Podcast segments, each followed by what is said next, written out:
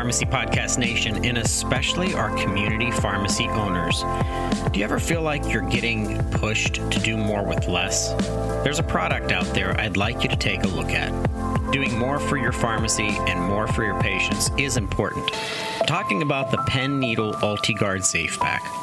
For the same copay for your patients as pen needles alone, the UltiGuard Safe Pack provides 100 premium pen needles and a sharps container all in one.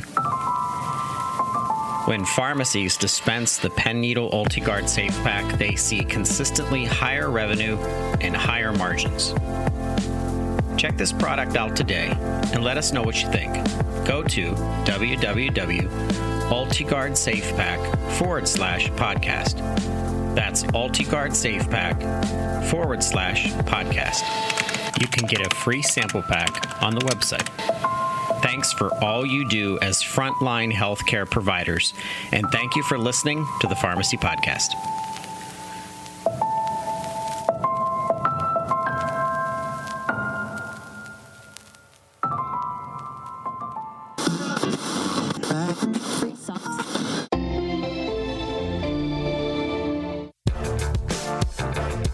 You're listening to the Pharmacy Podcast Network.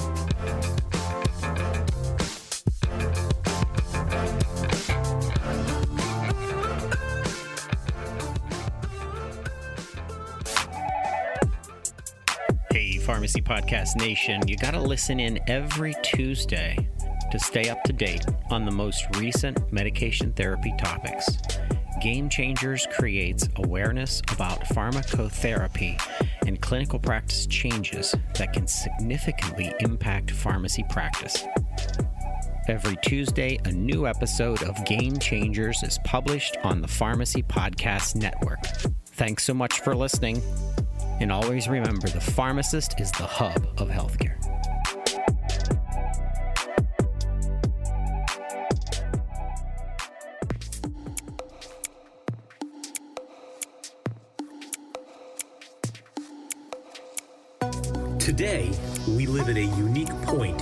History where data is becoming the new currency. Beyond oil, dollars, and social status, data is emerging as one of the most powerful and consequential currencies around the globe. Technology, computer processing, cloud storage, and artificial intelligence are empowering these data to transform zeros and ones into insightful and even profound realizations about almost every aspect of our lives. I'm John Nosta. And this is FutureDose.tech. Technology, pharmacy, and better healthcare delivery. By creating more efficient, higher quality concierge like pharmacist services, we can transform from the pharmacist of yesterday into the future provider of pharmacy tomorrow. FutureDose.tech is a member of the Pharmacy Podcast Network. Hello, Pharmacy Podcast Network listeners. This is Dave Berkowitz, host of the Future Tech Podcast. And today I'm excited to have with me Alvaro Goyanes.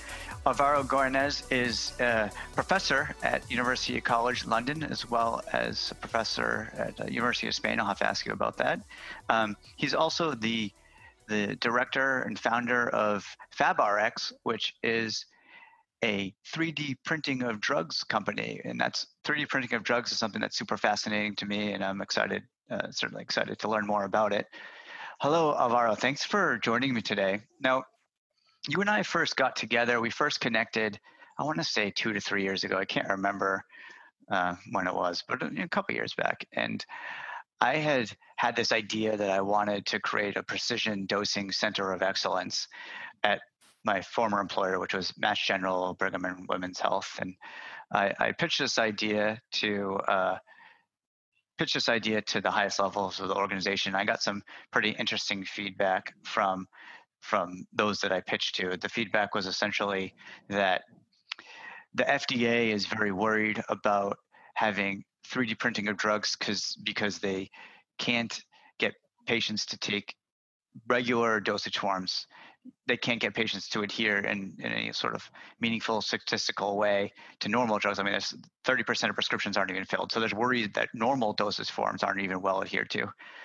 And there's also some um, concern about what would be the right sort of use case for 3D printing of drugs. So what the the feedback led me to do was to try to find a exemplar use case. So so I did end up pursuing trying to find a neurologist or uh, a team of a neurology team to print 3D print drugs for study 3D printing of drugs anyway for for epilepsy because uh, anti-epileptic drugs uh, require do require titration and precise dose. So I thought that was good use case. I wasn't ended up able to I wasn't able to find a uh, a physician champion to help me with that. So that's why that that project ended up failing. But I do want to talk to you.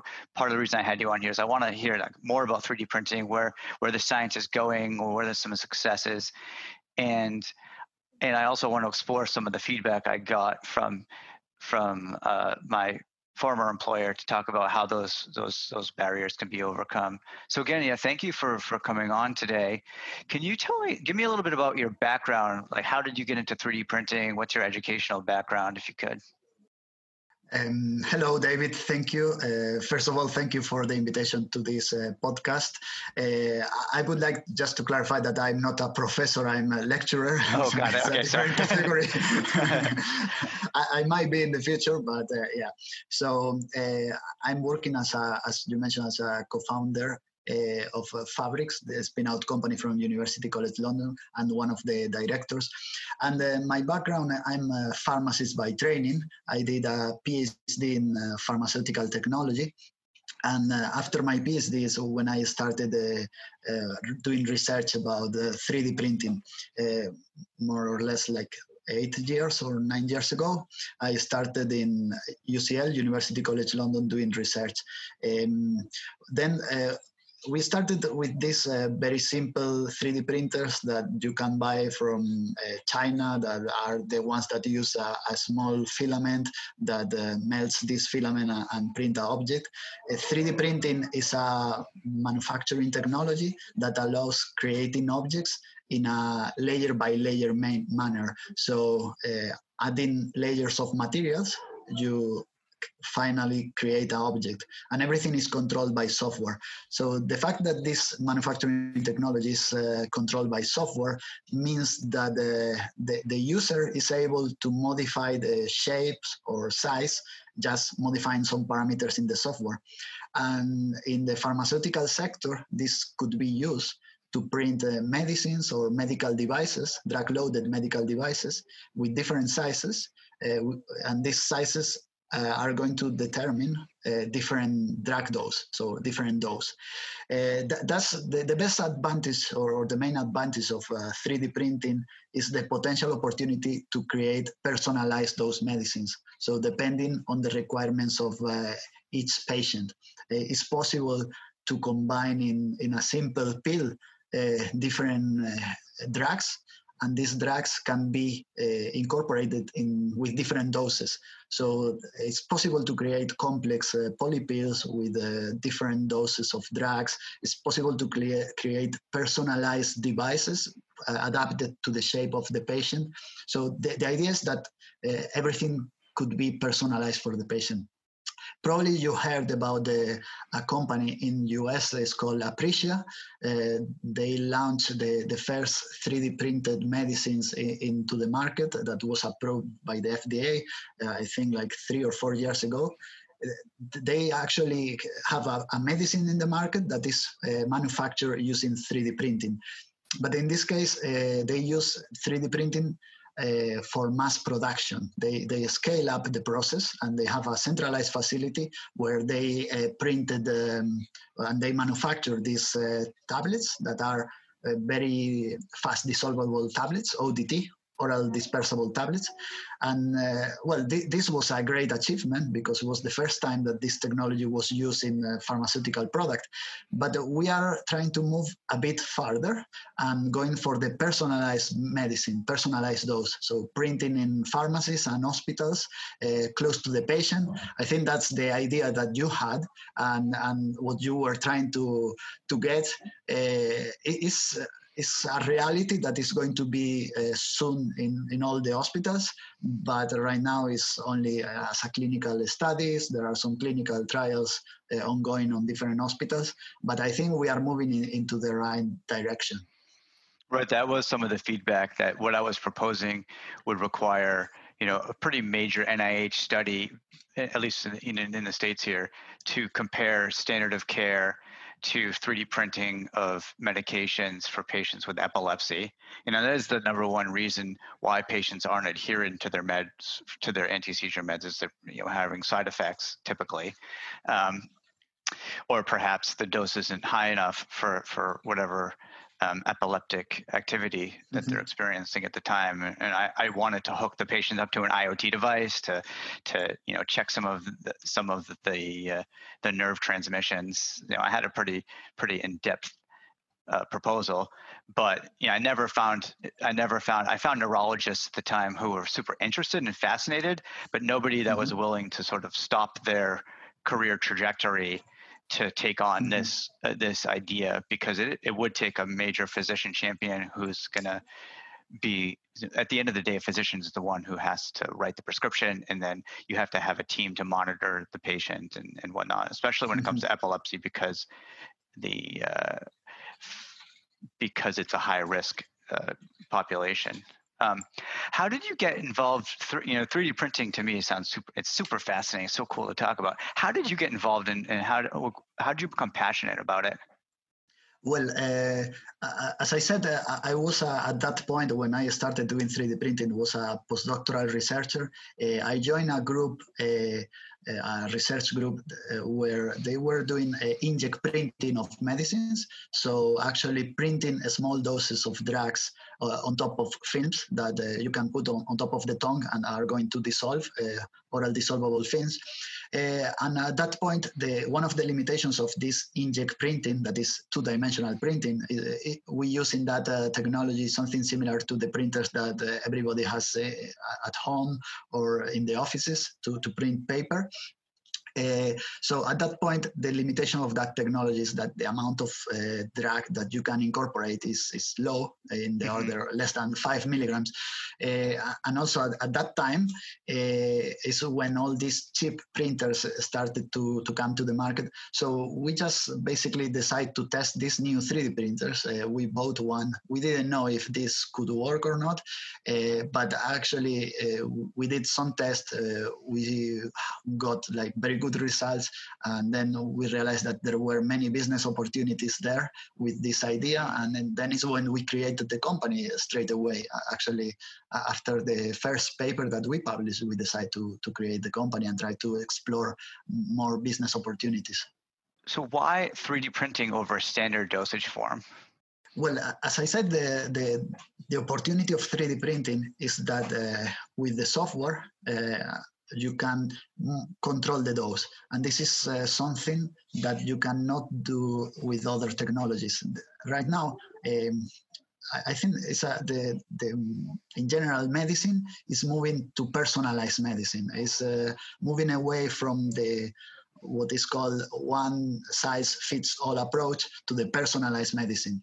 Um, and the reality is that there is no technology that allows to create personalized those medicines. Uh, most of the medicines are produced, mass produced in one, two, three, or four doses, and you need to select one of those doses, but there are not the assistant that is able to prepare personalized medicines.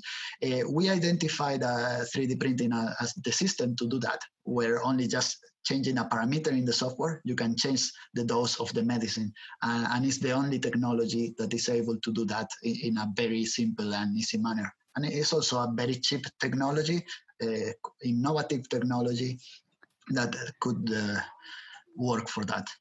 Yeah, one thing that I've always felt as a pharmacist when I was working in clinical practice is, is a lot of prescribing is still kind of trial and error. And if you think about especially when I think about drugs for mental health. Um, people mm-hmm. will have to try multiple different antidepressants, and and one of the reasons why that might not have uh, they, the patient might not have adhered is because that particular dose wasn't correct for them. Mm-hmm. Um, so I definitely think that there's opportunity and the way that I was thinking about it at the time was trying to I sort of see this as more kind of a stepwise manner where you where you choose disease states that where the dose makes a big difference or maybe there's you know the, there's a therapeutic window is, is is is smaller where you need to have a targeted dose. But other drugs that are you know well tolerated and a standard dose may not be the best candidate. Have you thought about like what disease states you want to sort of target for this type of technology yeah, as, uh, as you said, this is not going to be a technology that is going to be used for s- most of the drugs, mainly for specific drugs that are the drugs that are going to cause like uh, side effects if the, the dose is uh, too high or are not going to be effective if the dose is too low. Uh, also, some drugs that needs uh, um, therapeutic drug monitoring uh, could be suitable drugs for this because uh, you need to modify the dose according to the uh, drug uh, levels in plasma or in blood. So th- there is a need for for that. Uh, there are many examples of drugs that can be used for this, but we can also think not only specific drugs but combination of drugs. Mm-hmm. For, for, example, combinations of um, anti-diabetic drugs or anti-hypertensive drugs that sometimes in the market you find uh, only like three or four fixed combinations. But if you need to increase the dose of one of this combination this uh, combination is not in the market. So you you you have complete freedom to select which one, two, or three drugs you want to use, and also the dose of these different drugs. So it offers more opportunities that are not in the market right now. Yeah, certainly sounds like it, it would be able to simplify drug regimens. That's for sure. If you know, taking one one pill versus uh, three or four, perhaps. Now, what have been what have been mm-hmm. some of your successes so far? Well, uh, when we started with um, with this, uh, let's say, business or this uh, promoting this uh, concept of 3D printing of medicines, uh, in our company, most of us uh, we were pharmacists by training, so we thought just developing the right formulation would be enough because uh, the difficult part is developing the formulation. But then we realize, oh, well, there are no printers to print medicines. So the printers that are in the market are printers that are designed for other applications. So we had to develop our own printer that is a pharmaceutical printer that right now is in the market. Is the we call it MediMaker. So it's a, equipment to make medicines, and um, and then we also realized that, well, actually, we need a software, easy to use software, where you just select the dose, and then there is a validated uh, algorithm that determines the right shape, the right size. So it's not necessary to learn a lot about 3D printing because a pharmacist in a pharmacy or uh, in a hospital they don't want to know all this uh, uh, coding about printing and everything, uh, temperatures, uh, materials. They just want to select the dose and print that dose mm-hmm. or combination of doses. So we had to develop the software as well. Uh, and yeah, these are the, the main three things that we managed to develop formulation, uh, the printing system, and, and, the software for that. And uh, recently, we did the, the, first clinical study that we moved a printer into a hospital and we printed uh, chewable uh, printlets, 3D uh, printed tablets that are chewable for children uh, that uh, children who had a rare metabolic disease it's called maple syrup disease where you need to control the levels of uh, one amino acid that they need to take because uh, if you don't give this amino acid uh, well they they don't grow or the the development of these children is not normal and then if it's too high they have like a toxic effect. So you need to control the levels of this amino acid. Uh, and this study was uh, very successful because the, the children really like these chewable formulations that we prepare with different flavors and also with different colors. And uh, we managed to print these uh, chewable formulations with different doses depending on the on the dose of these amino acids that the children had in, in blood. Uh, as you said, it's very difficult to find a, a medical doctor that actually wants to risk uh, and do a clinical study so uh, innovative like that. But we managed to to work with a, a pediatrician that was uh, like very excited about this technology, uh, and she saw many potential opportunities and combinations, especially for these children that uh, have these rare metabolic diseases. that uh, they have not medicines prepared for them. So normally are powders that they have to mix and weight in the right uh, amount. So having an automatic system that is able to prepare these uh, attractive medicines uh, is a, a, step in the right direction. and we did this first clinical study that right now is the only clinical study done in a hospital uh, using 3D printing. Congratulations! That sounds awesome. I didn't realize that you had come up with a new device. That's so essentially you kind of you set the you set the stage. You created the frame in order to uh, facilitate other type of studies because you have the groundwork, you have the machine, you have the software. So now you're able to take on uh, more diverse types of projects. That's really cool. And hopefully, uh, hopefully there are other li- there are listeners out there who will you know hear this and and uh, and then want to champion it as well. Uh, because if you think about like I mentioned earlier, prescribing is still somewhat trial and error. And having the capability of 3D printing a drug, the, drugs themselves I'll take a step back. Drugs are chemicals. There's there's no free lunch when it comes to drugs. There's always going to be there's always a risk benefit. There's always going to be side effects, and having the flexibility to be able to target the drug to the to the to the patient's reaction to their metabolism to their sleep to what they're eating like there's there's just so much potential in terms of targeting drugs and collecting more data to make the drugs even to doses or even the drugs that you're you're taking, the actual chemicals, more precise. Um, it's really neat to think about because there are a lot of patients who do get harmed out there by drugs that just aren't the right dose for them or not the right drug. And, and if you think also about sort of how we collect data in, in terms of pharmacovigilance and post-marketing studies, there's a, there's a whole lot of things we don't know about drugs that happen to patients or adverse events that might be rare that we aren't necessarily capturing in in the community after a drug gets released. Um, so this having the ability to to deal with that at the same time, perhaps one day without more, we're getting a little sci-fi here, but one day to be able to capture some of that, those patient-reported outcomes in real time or or passive sensors, to be able to capture that data and then adjust by changing the dose does sound I don't know how far away in the future it is, uh, but it does sound like it could be beneficial in terms of delivering the exact right dose the patient needs for their condition without, you know, causing harm. Yeah, let, let me just uh, comment on this. This is uh, exactly what we are trying to do, and, and this is, your comment goes in the direction that we are trying to move. For example, in the clinical study that we did, the patients uh, just uh, got analyzed a small uh, dried blood spots on paper that they sent by post to the to the hospital and they analyzed mm. these small dried blood spots uh, and they, they didn't have to go there but uh, we are developing some sensors that similar to the glucose uh, sensors that you put a, a, small drop of blood in in a small strip and you get the, the level of glucose, we are working on developing the same sensors for these different amino acids that the, the children had problems. So we have a real value and, and we have better sensors to, to know what is going to be the right dose, the, the best dose.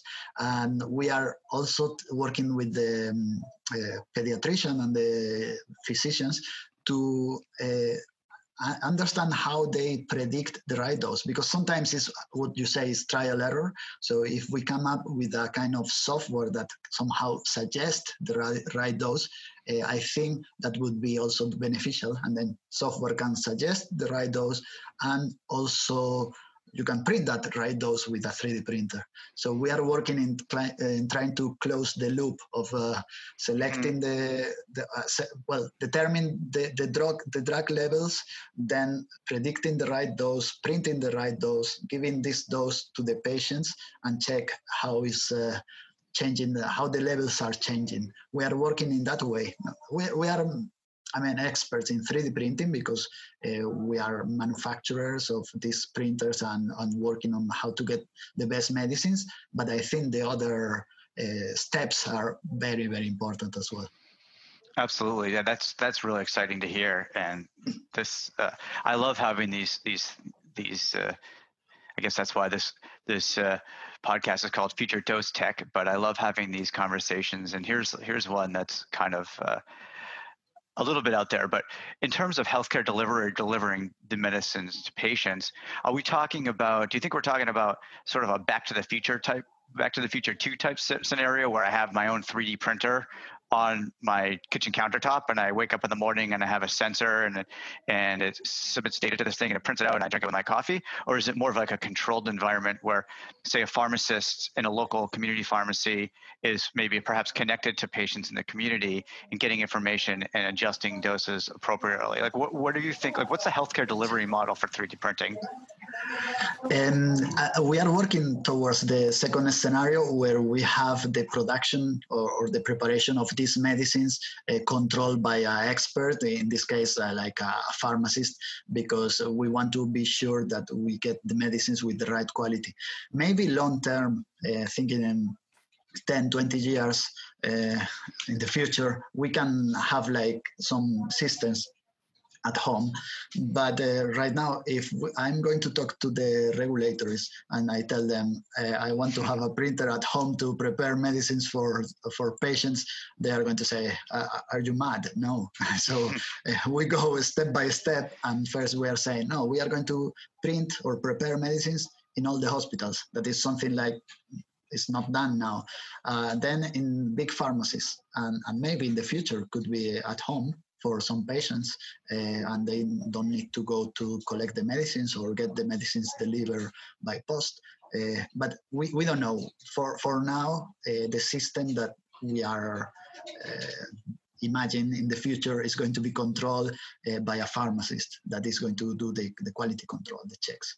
Amazing, and that was that leads me actually to my next question, which you sort of touched upon was like regulatory barriers.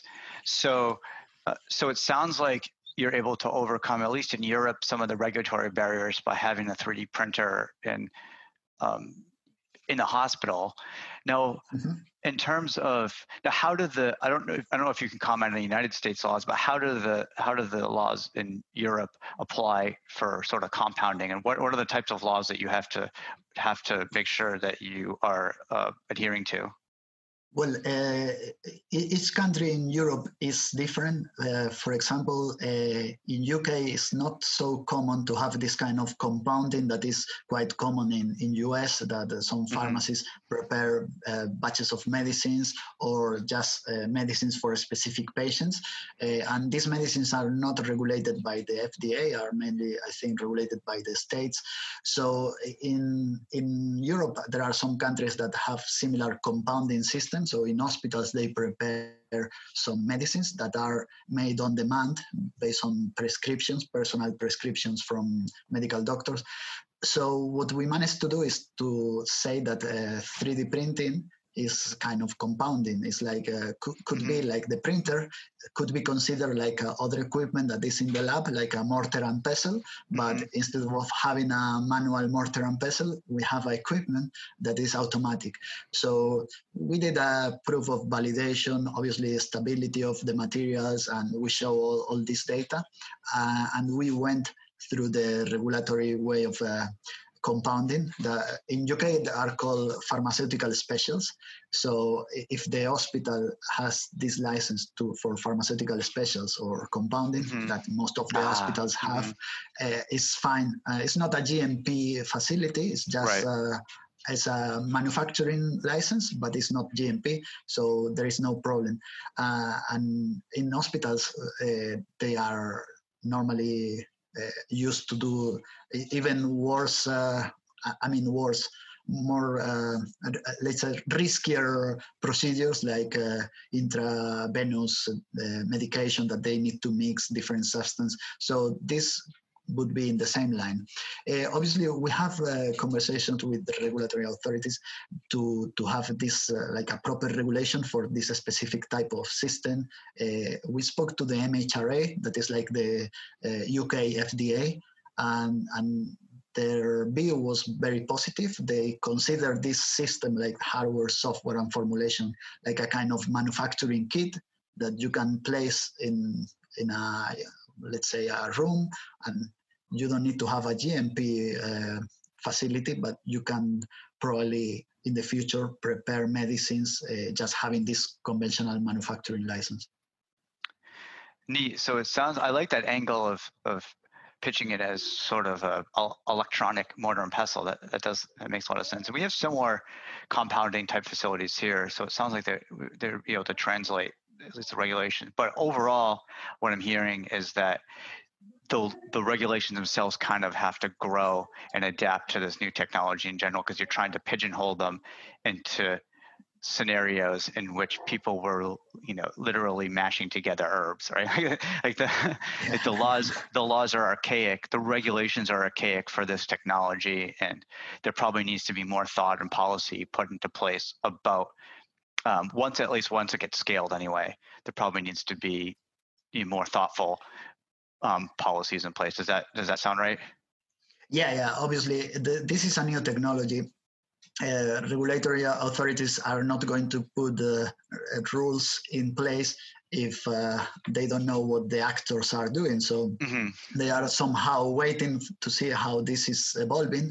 Uh, we had meetings with the FDA, uh, even with the USP, because they are thinking uh, mm-hmm. about having like uh, some monographs for um, 3D printing. So I know they are thinking uh, and scoping what is doing and checking about what are the critical parameters for this technology, thinking about how we can qualify the, the equipment uh, and determine if this is going to be GMP production or not. So also 3D printing is not one technology. There are different types of 3D printers, and maybe some technologies uh, are more uh, probably suitable for scale manufacturing and that's not going to be for personalized dose medicine it's going to be mm-hmm. scale manufacturing and it's going to be under the gmp license like aprecia did so aprecia mm-hmm. had like a very massive uh, 3d printer and uh, everything is produced under gmp conditions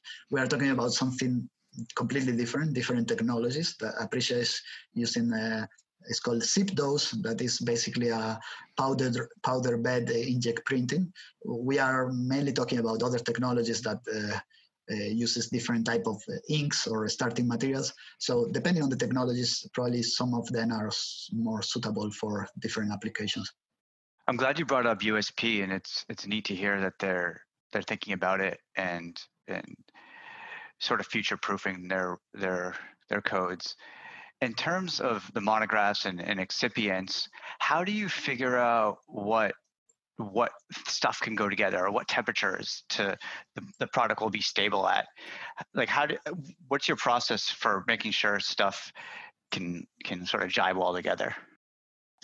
Well, uh, when we started at the beginning uh, in one of these uh, 3D printing technologies, to, to print the, the, the, medicines, first you need to get a filament, that this filament is made with the, the materials, the excipients and the drug.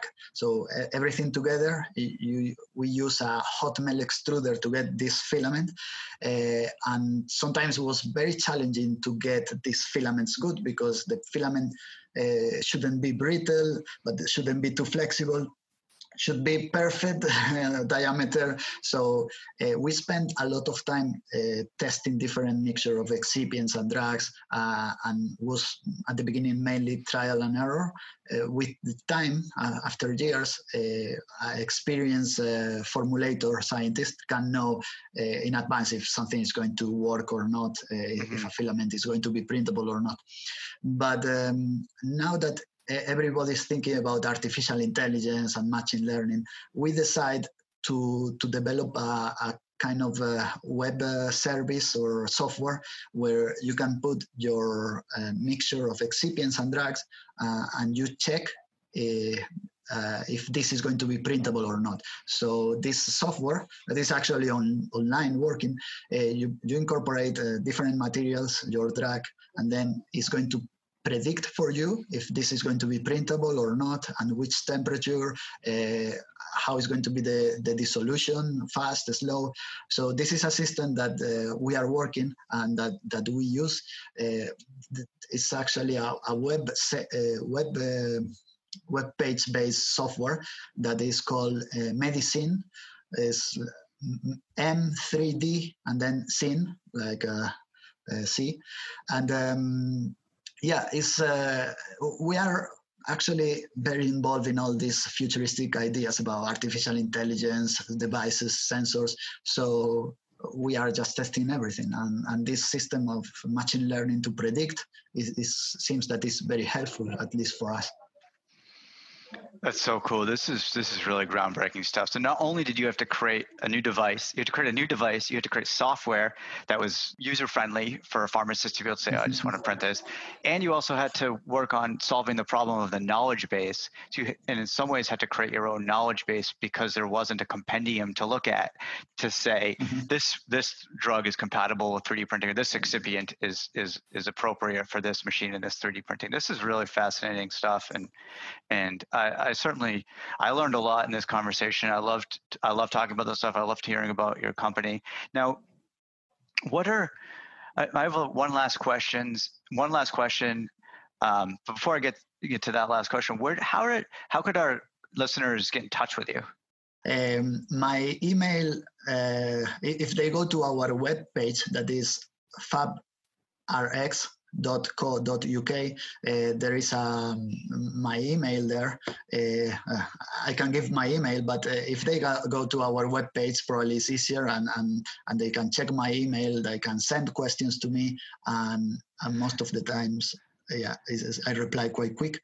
I guess I'll, I'll, I'll rephrase. Not that they need to contact you more quickly, but if they wanted to learn more, would you recommend learn more about 3D printing? Because I have, I do actually receive a decent amount of questions from pharmacy students and residents about 3D printing. Uh-huh. Where do you think someone should get started if they're interested?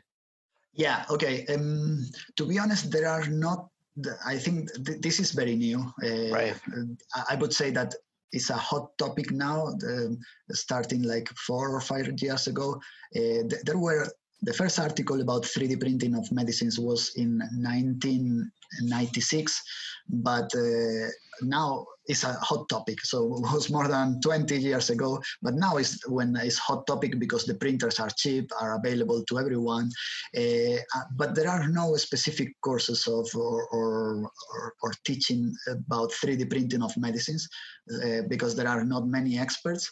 Um, I, I know in UCL, uh, we have some masters, uh, master courses uh, about pharmaceutics. And since we are there, uh, some of our students in, in, at UCL they can be with us and they do practice with us and they do research with us. It's, it's a good way of learning 3D printing doing one of these masters, but uh, I reckon there is no specific mm-hmm. master or, or uh, course for this. It's something that we are planning to do in the future, uh, like a specific course for uh, the critical parameters for each specific technology. But we don't have time to do that right now mm-hmm, because mm-hmm. we are very involved in research. Uh, there are some very interesting. Um, uh, seminars and webinars about 3D printing for time to time. Uh, experts from our university and other universities in, in UK, in US, uh, give uh, talks Actually, for example, I think this week was the AAPS meeting, uh, American Association of Pharmaceutical Science meeting, that used to be a very big meeting, uh, a congress, but this year was online, and, and there was a session about 3D printing. So and nowadays, there are sessions about 3D printing in most of the pharmaceutical meetings. But uh, if you want to know more about that, probably what you need to do is to read articles or review right. articles. Uh, we published a book about 3D printing of pharmaceuticals in 2000, uh, 2018, two years ago. Uh, it's a nice book was edited by Professor Abdul Basit and Simon Gaisford, that are my colleagues, uh, and could be a nice starting point as well uh, to understand the different technologies and what was published at that point. But uh, it's, a, it's a field that is evolving very quick as well. So, yeah. and if I was a pharmacy school that wanted to do research in this area, could they just buy one of your machines? And like, what would you need to get started up?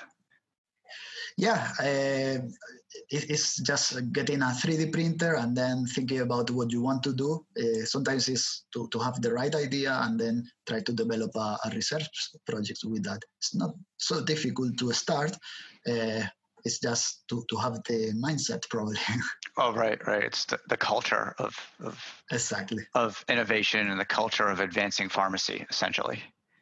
Exactly. Yeah. Really neat. And yeah, I know I said I had one more question. I, I think I answered. I asked one. I asked a question already, but I'll, my this, I swear this is my last question. So, what do you think? What's your prediction for? What, when do you think this will be mainstream? When will 3D printing be mainstream? And what will be the first disease state that you think that it will be quite common for patients to have, or or condition that you think mm-hmm. patients will have that will be involved with obtaining their meds that are you know, precise doses? Well, uh, I don't think this is going to be a mainstream in the sense that it's going to be used for most of the medicines. I think it's going to be mm-hmm. used for some specific medicines. Uh, I, I would say that for medicines that are going to be used in pediatric medicine, because uh, for children, sometimes, most of the times, you need to change the dose depending on weight, on age, uh, even in drug levels. So pharmacokinetic that's, uh, parameters. Exactly, it's a very uh, good example as a pharmacokinetic group. Like uh, uh, you need to try to titrate the dose. Uh, also with um, some rare diseases, independently on the patient, rare diseases that, uh, for example, developing a medicine for these uh, small populations is not effect, effective or cost effective because it's very expensive. So maybe uh, developing uh, medicines uh, using 3D printer is going to be cheaper and faster and simpler. And uh, we think that the first use of 3D printing is going to be in clinical trials for new molecules when they want to test these molecules with different doses uh, to check toxicity, even in preclinical uh, tests with animals I think that's going to be probably the first application for preclinical and clinical studies. That's a really good right. I hadn't been thinking about pharma because I'm so focused on pharmacy and and yeah. but right that would make a lot of sense for preclinical to sort of establishing what the reference dose should be. Yeah, yeah, yeah, yeah. Cool. Mm-hmm. well, thank you for for coming on the show, and I, I certainly learned a lot. And um, yeah, thanks, and uh, be well. Thank you, David. Thank you. Thank you for listening to FutureDose.tech. If you enjoyed this episode, please share this podcast on your favorite social media outlets. Be sure to stay connected to the Pharmacy Podcast Network and return for your next FutureDose.tech episode coming soon.